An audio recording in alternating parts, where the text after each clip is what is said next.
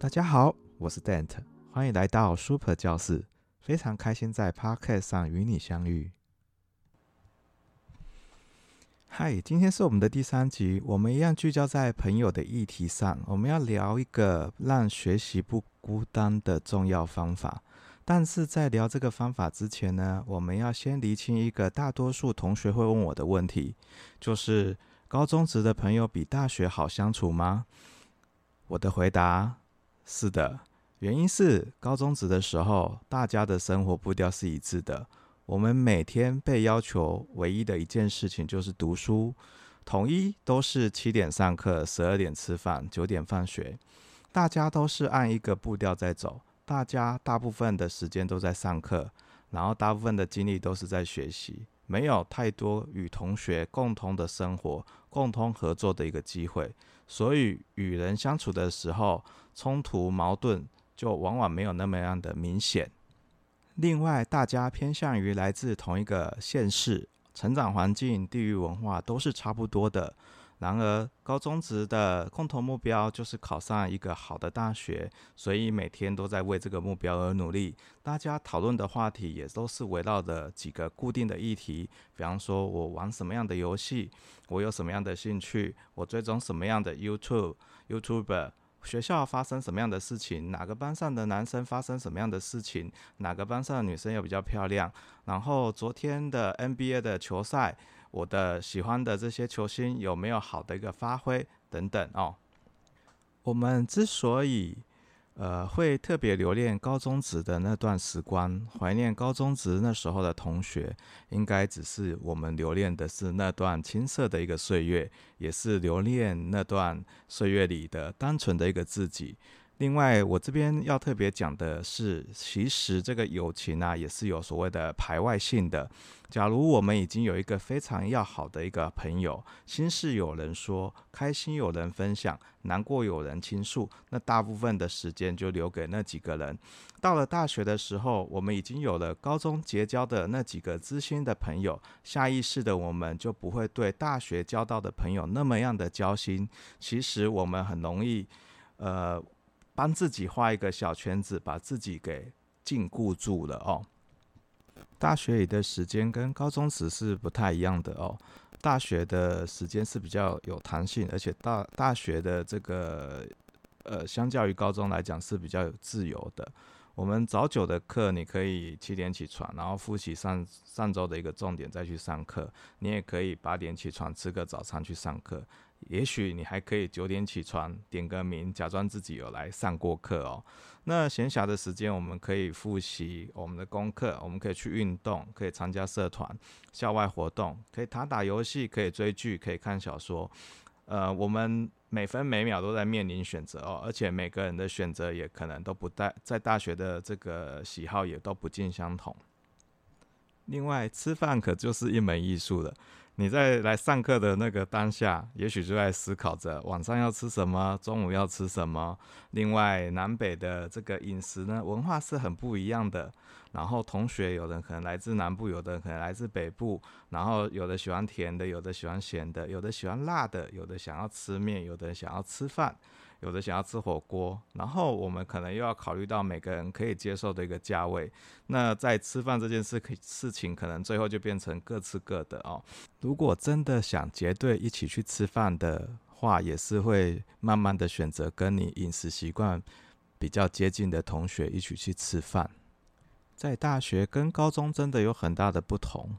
同学对未来的一个想象是更加的一个现实，而且各个都不一样哦。有的想要考研究所，有的想要创业赚钱，有的想要接手父亲的公司，有的想要到大公司里面学经验。大家的方向不一样，做的事情也不一样，也很难聊到一起哦。真的有机会聊天，也是尬聊，聊车子，聊游戏，聊打工哦。越聊话题越小，越没有交集。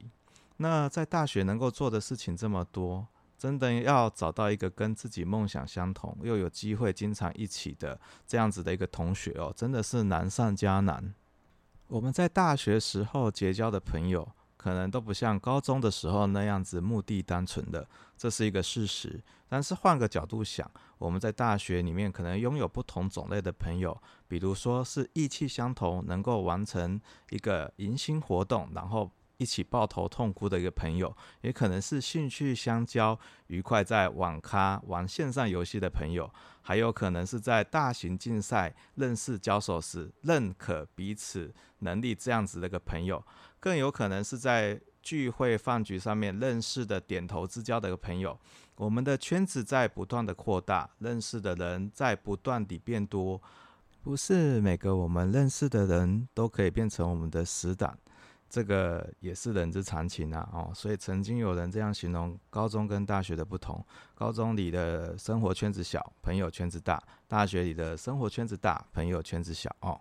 所以在大学里，我们的朋友跟我们的生活圈是息息相关的。如果你经常跟学长姐走在一起，那你的好朋友可能是学长姐；如果你是打球的哦，你是喜欢加入球队，然后练球，那你的朋友可能就是球队经理的球队的一个伙伴；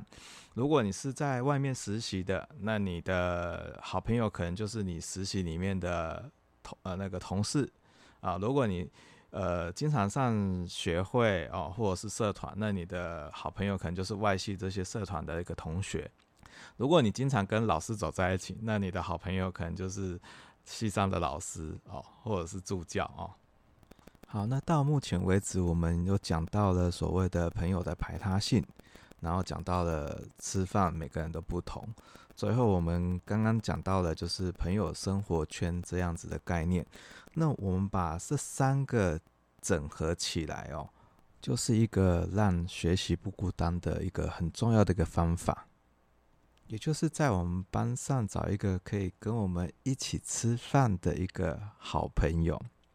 这个朋友可以跟你有相同的兴趣、相同的爱好，或者不同的兴趣也可以有不一样的爱好。你们可以同样加入某一个社团，或者是分开参加各自。呃，自己喜欢的一个社团，但是有一个很重要的重点，就是你们要有一个共同的一个生活交集的一个时间哦，就是吃饭的时间。吃饭的时间，如果你们是有相同兴趣爱好的，当然就可以分享着彼此的兴趣爱好。当然，如果你有不同的兴趣爱好，那当然可以聊自着各自的不同的你喜欢的兴趣爱好是什么，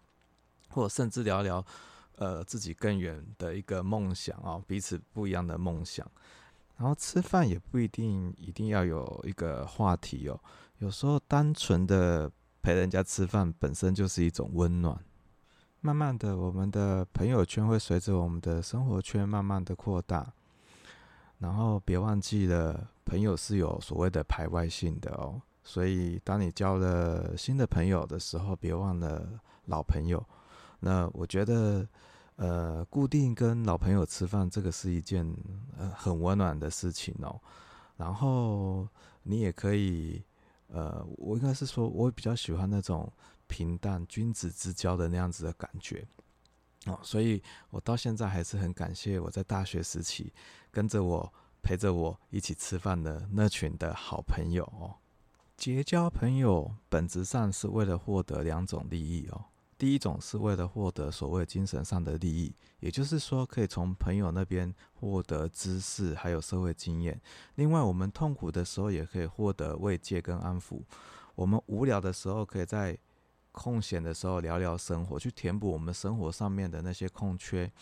第二个部分是为了获得所谓的物质跟利益哦，也就是希望朋友有机会可以帮我们一把。那这个部分包含了两个部分哦，两种朋友。第一个朋友叫创意朋友，第二个朋友叫资本朋友。那创意朋友指的是我们在社会中为了创造或者是获得共同利益而建立起来的朋友关系，像是我们商场中的合作伙伴，我们经营中贩售关系所营造出来的朋友，或者是我们的合作客户等等哦。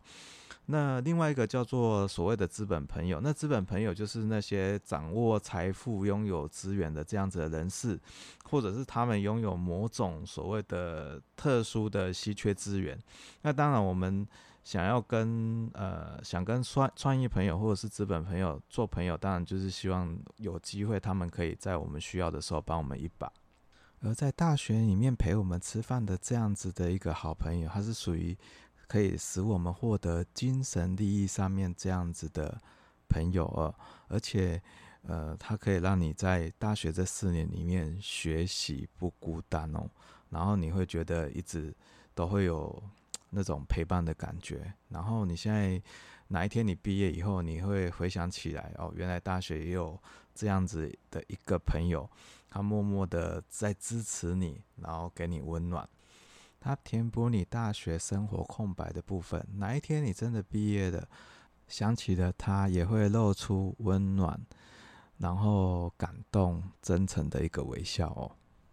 好，那最后跟同学分享一段话，他说到：人生是离不开友谊的，但是要获得真正的友谊是不容易的。友谊是需要忠诚去播种，然后用热情去灌溉。用原则去培养，用谅解去护理，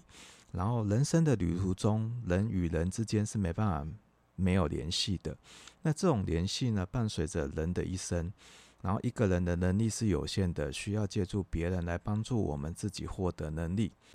我个人是非常崇尚君子之交淡如水这样子的概念，所以才会每每想起来那个在大学时代陪着陪伴我一起吃饭的那群好朋友。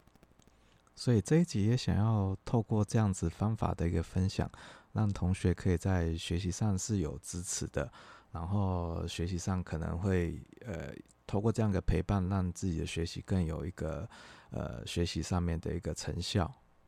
所以别忘了，不管我们怎样扩大我们的生活圈、交友圈，你还是得。跟回过头来跟我们在班上这个吃饭的好朋友找个时间一起聚聚吃饭哦，然后当然最好的方法是可以带着他一起去扩大你的生活圈、交友圈。我们在跟新朋友吃饭的时候，也别忘了带上他，然后他也可以见识你的世界，去扩大他的一个世界。好，那我们的讨论主题就到这边，接下来要分享一个工具应用。那我们今天要介绍的工具叫做知识螺旋。知识螺旋是由塔古西诺纳卡两个日本学者所提出来的，总共分成四个部分：共同化、外部化、内部化跟组合化。那我这边就用一个学习管理学的一个例子哦。那假如说我们要在管理学这门课里面做所谓的知识管理，然后我们就会用到所谓的知识螺旋。那在知识螺旋第一步，当然就是要所谓找共同化这个部分。那所谓的共同化，就是在呃学习管理学这门课的人哦，同学里面，我们找到一个大家所愿意学习的一个标杆。那这个标杆就是我们共同化的一个目标。那接续就是请这个标杆呢去进行所谓的外部化。那所谓的外部化呢，就是。他可能要把他怎么样学习好管理学这样的方法，然后这样子步骤把它列出来，把它变成一本所谓的武功秘籍或者是学习手册哦。那接下来呢，就是所谓的内部化。那呃，班上所有的同学就拿到这样子的武功秘籍或者是学习手册，把它内化成自己的东西哦。也就是说，每个人都学习我们这样子的标杆，然后把。管理学学好，然后在内化的过程中，我们可能会有不一样的启发，或者是有。更好的一个学习方法，那这个部分就是组合化啊、哦。那这个就是所谓的知识螺旋，然后知识呃组合化的下一个部分又是从又是共同化，也就是说每个人透过这样子的学习手册或者是武功秘籍，都已经可以把管理学学好了。然后呃我们在这么多人的学好的管理学里面，又要找到一个标杆跟典范，然后再进行重复这样子的步骤。那这这个就是。所谓的知识螺旋，那知识螺旋也是应该是说，也是属于知识管理里面很重要的一个部分哦。那我们今天的课就到这边哦，那我们就下集再见喽，拜拜。